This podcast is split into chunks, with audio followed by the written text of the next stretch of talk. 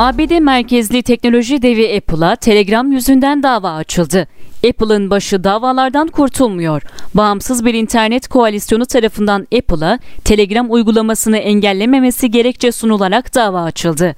Koalisyon daha önceden Donald Trump'ın destekçileri tarafından kullanılan sosyal medya uygulaması Parler'i engelleyen Apple'ın Telegram'a müdahale etmemesi davanın gerekçesini oluşturuyor.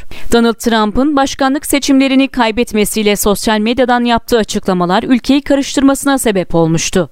Trump'ın yaptığı açıklamalar sonrası destekçileri tarafından ABD Kongre binasında iç savaşı andıran olaylar meydana gelmişti. Apple olayları sosyal medya uygulaması Parler'ın organize ettiği iddiası üzerine Apple Store'dan kullanım dışı bırakmıştı.